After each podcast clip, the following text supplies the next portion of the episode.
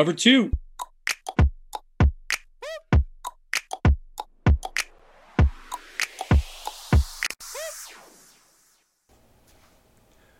Welcome, everybody, to the Cover 2 Fantasy Football Podcast. I'm here with my man, Human. How's it going today, Human? Hey, Will, I'm doing really well. We're getting closer and closer to the start of the season. Uh, we had some actual football. I guess I use the word football very loosely with that game, the Hall of Fame game, where we saw the Steelers uh, take on the Cowboys and win. Some points of note in that game, we got to see Najee Harris finally in a NFL game, kind of starting to see the potential there. Was there anything else that stuck out to you from that first game? Yeah, I mean, like with Dak, you know, obviously out. They uh, went to Gilbert. Um, he didn't look good. That offense didn't look good. Now, granted, we're talking about a bunch of second string guys for the most part um, on that offense, but uh, that Cowboys offense did not look good at all. Yeah, I mean, they, they didn't have a whole lot going with that offense. I, what I mostly focused on was watching the receivers run routes, uh, see if they're getting separation. I don't think we were going to expect much as far as the quarterback situation was concerned. Uh, what were your thoughts on Najee? How did he look to you? I thought he looked good for the limited time that he had, and you know, with guys that they're trying out on offensive line, you know, I think that you you're looking at him now moving up a tier or maybe even moving up at least a couple positions due to the Cam Akers injury and some other things we've seen in camp, which we're going to talk about. But, you know, I, I think that he's moving up to that point where you're seeing him getting drafted in other people's uh, sleeper drafts in the second round, uh, early second round, instead of maybe catch him at the end or the third round. Yeah, that's what I was just about to say. Uh, first of all, it was I mean, it was nice seeing him being incorporated into the passing game. We saw a couple of designed routes to him, but he is sliding up the ADP value chart where when you and I began mock drafting, we were catching him at the end of the second, maybe at that turn of the third. Uh, and now he is going early second round, maybe that somewhere in the first four or five picks of the second round. So his cost is increasing as we get closer here. I don't know. It's one of those situations where you kind of hope that your draft, if you're if he's a guy that you're really targeting, you're kind of hoping your draft is scheduled right now, uh, so that there aren't any more preseason games that happen that increase the hype value of Najee Harris to increase his cost. So right now, in drafts, if you're really targeting Najee, you're hoping to have a late first round pick, so where you could pull that, you know, where we talked about a receiver or maybe even like an Ekeler and then a Najee Harris. So we'll talk about that more as we we get closer to actually um, when drafts are occurring, and maybe we'll even have another mock draft be- between now and then. Yeah, and I want to talk a little bit about the Cowboys. You know, again, like we said, offensively they weren't great, and they had a lot of things that they were working on. But if Dak is not 100% going into Week One, do you feel like you can trust their backup quarterback right now? Yeah, I mean, you, threw a little bit of shade at Garrett Gilbert. Um, I didn't think he actually looked that bad. I mean, his stat line was nine for 13 for 104. Uh, now, DiNucci, on the other hand, came in, and I know one of there's one of my former students is a big Ben DiNucci fan, so he's probably a little upset that I'm talking smack on him right now. DiNucci didn't look that well, and he came in with a lot of those backups. But Gilbert, I mean, he didn't go downfield, but he wasn't terrible. I think if if they have to go with Gilbert one or two games to give Dak a little bit more time, I think they'll be okay. I think they're just being preca- like hyper precautious with Dak right now. It had nothing to do with his previous en- injury. It was a shoulder thing. I think they're just going to completely rest him and then get him going. And if he is in there, I think it's all systems go. I mean, you got three receivers with Cooper, CeeDee Lamb, and Michael Gallup, and then with the you know with Zeke in there also. You know, you got Jarwin. I think that offense is going to be ready to go once he gets in there. Well, let's talk about another quarterback that we know is going to be out for a bunch of games. That's uh, Wentz. Carson Wentz is hurt. It's we don't know. It's between you know five and twelve weeks, uh, six and twelve weeks. I mean, it's it's extensive. Who do you think? I mean, we've seen some things in camp, but who do you think is going to be the starter in Indy? It had been Jacob Eason. I think there was a lot of hype around Jacob Eason once Wentz went down. However, just today, Sam Ehlinger from the rookie from Texas was getting was getting the first team reps, and now there's a little bit of hype building around that. Personally, I don't think it's going to come down to just those two guys. I I can't imagine that Indy is going to kind of stand pat with what they have and wait for Wentz because I got a feeling that Wentz could be more closer to the 12 than the five. Man, if Philip Rivers wasn't in the middle of coaching high school football right now, I got a feeling that he may have been a uh, a pinch hitter for these the first half of the season here. And the, and he hasn't he hasn't rolled himself out yet. He said that he might come back. You also got, of course, Nick Foles in Chicago that they're thinking about possibilities there.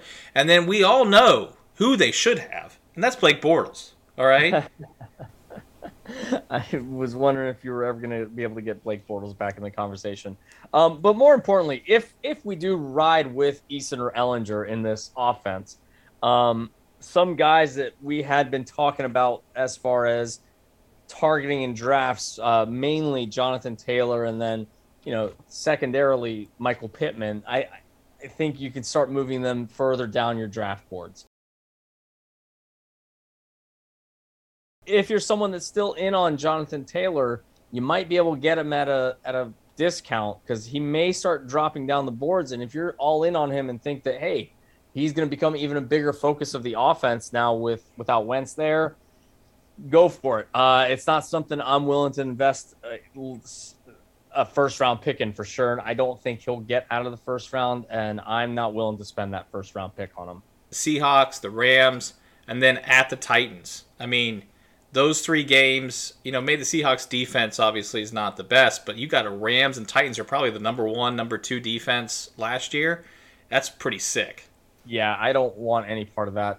I was already a little bit. I mean, I was kind of high up on Taylor with Wentz in there, but we had the unknown of Wentz and what type of effect he would have.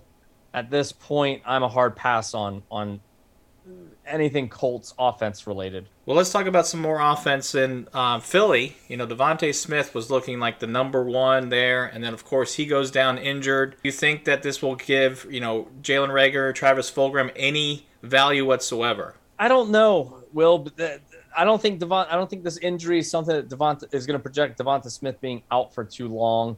Yeah, it's not great to not be in camp, especially as a rookie wide receiver, because we know that rookie wide receivers take a little bit longer to acclimate to the game than typical positions. Last year was a complete anomaly, statistical anomaly, with the rookie wide receivers really having an exceptionally great season because you you want that receiver to build rapport with the quarterback. And in Philly, we do have a unique situation where DeVonta Smith and uh, Jalen Hurts already have a little bit of a built-in rapport from their time in Alabama. So I'm not overly concerned about that. Uh, I think we're looking at Smith maybe missing. He, he's definitely going to miss the preseason, maybe missing the first two weeks, one to two weeks of the season. So I, I don't know if that's going to immediately give you immediate impact with Reagor or Fulgham. Something if you want. And this is what I was going to talk about with another guy that we had on the ticket here to talk about today with Camp News. And that was with Saquon Barkley, where he's in a similar situation. He just got activated from the pup list. Uh, today was his first day uh, at camp. You know, no contact, no pads, uh, just going through some basic drills. But I honestly don't think we should expect any productivity out of Saquon Barkley until maybe week three of the NFL season. So, yeah, you're still going to draft Barkley early. And yeah, you're still going to draft DeVonta Smith, you know, fifth, sixth, seventh, eighth round, depending on where his ADP falls with this news. Um, but this is where you can take into consideration and be a little bit clever. If you're going to draft Barkley or if you're going to draft DeVonta Smith, let's go to Barkley's situation. I would definitely be targeting De- Devontae Booker at with my last pick. No one's going to be drafting Devontae Booker or even maybe Corey Clement. Take a look at camp, see who's standing out these first few weeks because you will have a built in starter for that week one, week two, possibly even week three, depending on what Barkley's progress is. And we know that last season, with Barkley out, Wayne Gallman was actually a startable asset for fantasy. So if you want to insure yourself, and it's kind of like almost the reverse of a handcuff, where you're handcuffing your first round running back with a player in the 12th round just to loan for the first two weeks to make sure, you know, that everything's going as is. Because if Barkley has to take some time off those first couple games, you've got his starter already on your bench, and then you can drop him whenever Barkley's back in. And same with Devonta Smith, Reagor, and definitely Travis Fulgham. They're not getting drafted right now. Reagor maybe towards the end of drafts. So that's something you can insure yourself with with that last pick in those situations. Yeah, and, and staying with the Giants, you know, one of the guys I'm really high up on is Kenny Golladay. I think he, for me, he went from the guy I want as my number two to maybe my number three or four with this hamstring injury. And I know that hamstrings come and go, but that's the problem that they come and go. I mean, Julio Jones last year was maybe starting, and he was always a game time decision where you didn't know if you're going to put him in your lineup or not.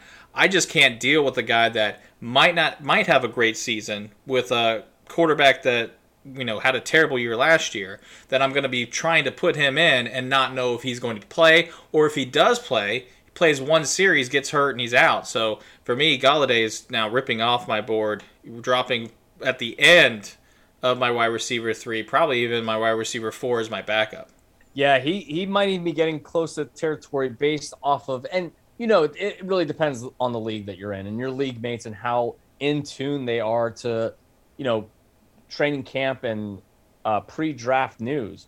You might get into your draft and someone may not know that Golladay's dealing with a little bit of an injury, and they may draft him as their wide receiver one or two in the third, fourth, fifth round. And at that point, I mean, I'm not, and you said you're not willing to pay that ADP for it right now. So, in a sense, if if that if your league mate takes him, it kind of turns into a landmine of sorts for your league mates that aren't keeping up to date with news. And if Golladay does pan out and he ends up, you know, becoming a great receiver this season or having a great season without the injury, uh, so be it. I'm just not with the news that this is there. I'm not willing to pay his draft value for that. Let's talk about a little bit of good news, I guess, in that, you know, somebody that's really performing well that might hurt somebody else's value, and that is in the Bears. Chicago has Damien Williams, who's a year back from, you know, taking off the season because of COVID. Uh, he, of course, was the Chiefs' number two, caught a lot of balls from the backfield, ran the ball really well. And, you know, he is doing really well in camp. Do you think he's going to take some value off Montgomery going into the season? Uh, I don't know if he will at the front end of the season, but it could definitely be. And we saw when Tarik Cohen was, you know, healthy and playing that that's what they did. It, it took away the ability for Montgomery to be a three down back. And now, while Tarik Cohen's still part of the team, I don't see him being, you know, he's coming back from a pretty devastating injury. But like you said, Damien Williams could take up that role. I'm hoping that Matt Nagy sees what he had in David Montgomery at the end of the season there and really just leans into it. And hopefully, Damien Williams is there to spell him and give him, you know, a breather so he's not, you know, doing like a 90% carry load in that offense. So hopefully it's just that. If it's otherwise, then we could see some issues with David Montgomery to where it's going to be like where it was when Tarik Cohen was involved, and you don't get a whole lot of value out of Montgomery. Very true, and and you know, you know, I'm just thinking about a couple of things that happened today. We saw Bateman get hurt, um, Rashod Bateman and, and the Ravens with a soft tissue injury. Again, one of those fun injuries. And then Hunter Henry went down yesterday, and they're doing um, they're going to do an MRI to see if he's okay. So that might have helped that you know, two headed monster at tight end that you didn't know who to pick. Now you know I'm going John New. Well, one of the interesting things, speaking of John uh, Smith, I there was actually reports of him having getting some work in the backfield in that Patriots offense, which is kind of cool. Whether they're little pop passes, uh, jet sweeps, or even just a little pitch while he's lined up in the backfield. We know he's super athletic. I think we've seen that for the couple years that he was in Tennessee or his time in Tennessee. So of course Belichick is probably going to maximize the potential out of him. Hopefully Henry's all right uh, for as far as the Patriots are concerned, but I can see what you're saying there, where it could where it could make the water a little bit less muddy if we know that there's just one tight end there. Because as of right now, with the two tight end system, even though they're great tight ends, I don't want any piece of that because it's not going to be like the Rob Gronkowski and Aaron Hernandez combo with Tom Brady back there. Um, and then you also mentioned Rashod Bateman, where we also know that uh, Hollywood Brown is dealing with a little bit of injury also. So that Ravens wide receiver group already was something that was on my no draft list. it's getting a little bit uglier now, and that may actually in turn up the value of like a J.K. Dobbins and a Gus Edwards, where Dobbins may get some actual targets for a change here. Maybe split him out wide and get uh, Gus Edwards involved in the backfield. So that's something to keep an eye on as we go forward in the preseason. And you know, we as we come to you know the middle of August, getting ready for draft season because you know we're getting to the first week of games basically for all NFL teams. We're going to see those injuries. We saw them like we were last year, and we saw them a lot in basketball the way that the year was. And so I think that we will see a lot more injuries like we did last year. Will, don't you put that in the universe, man? You shut your mouth. Don't put that in the universe. Let's let's hope that all of all of these players get through the preseason and uh, may, maybe all their coaches can just wrap them up in bubble wrap and not play them at all during the preseason. Um, I, I kind of want to switch the focus a little bit to some other camps that stood out to me, and one player in particular who is maybe it's the change of scenery, uh, getting with a different coach, having some familiar players around him. Who knows what it is? But Sam Darnold, yes, Sam Darnold, formerly of the New York Jets, is turning some heads in Carolina Panthers camp. Matt Rhule has some great has had some great comments about him about the passes he's making. You know, the balls coming out of his hands. He looks like he's he's doing everything with intent. To me, that's all that's telling me is that you know Christian McCaffrey stock go up, DJ Moore stock goes up uh, Robbie Anderson, who I think we had talked about in a couple shows previously, and I talked about during our mock draft. That's someone I'm definitely targeting in that sixth, seventh round as my third wide receiver, or even a second wide receiver if I go in a different direction in the very beginning of the draft, of someone who's going to be guaranteed targets. And I think this also now brings into the conversation the tight end over there, which is Dan Arnold uh, because it seems like Sam Darnold and Dan Arnold have had a little bit of a connection so far in camp. So maybe that's one of those tight ends that can start coming into the conversation for deep in the draft and with your last pick if you're taking a flyer on a tight end. Yeah, and of course, you know, uh, Robbie Anderson over there, um, you know, a flyer. You might have a, a, good, you might get an uptick now that you see Sam Darnold is uh, not seeing ghosts. Yeah, that well, that's one of the things I'm worried about. I loved Robbie Anderson's ADP where it was at the moment. Um, I'm a little worried that's going to start going up because he's one of those guys that I do want to target. Like I said, in that seventh round, where you're going to get extreme value out of him. And I got a feeling it's going to start creeping up to the sixth round and hopefully not getting into the fifth round.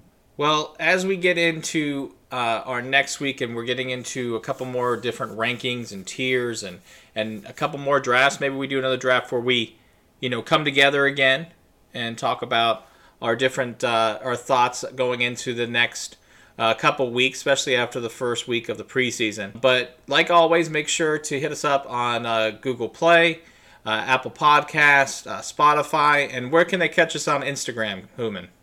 Will, they can find us on Instagram at Cover 2 Fantasy Football. That's Cover 2, the number, Fantasy Football. Please send us any questions you have. We'd love to read them on the show and help you get ready for your fantasy season and to dominate yes, dominate your league mates going forward.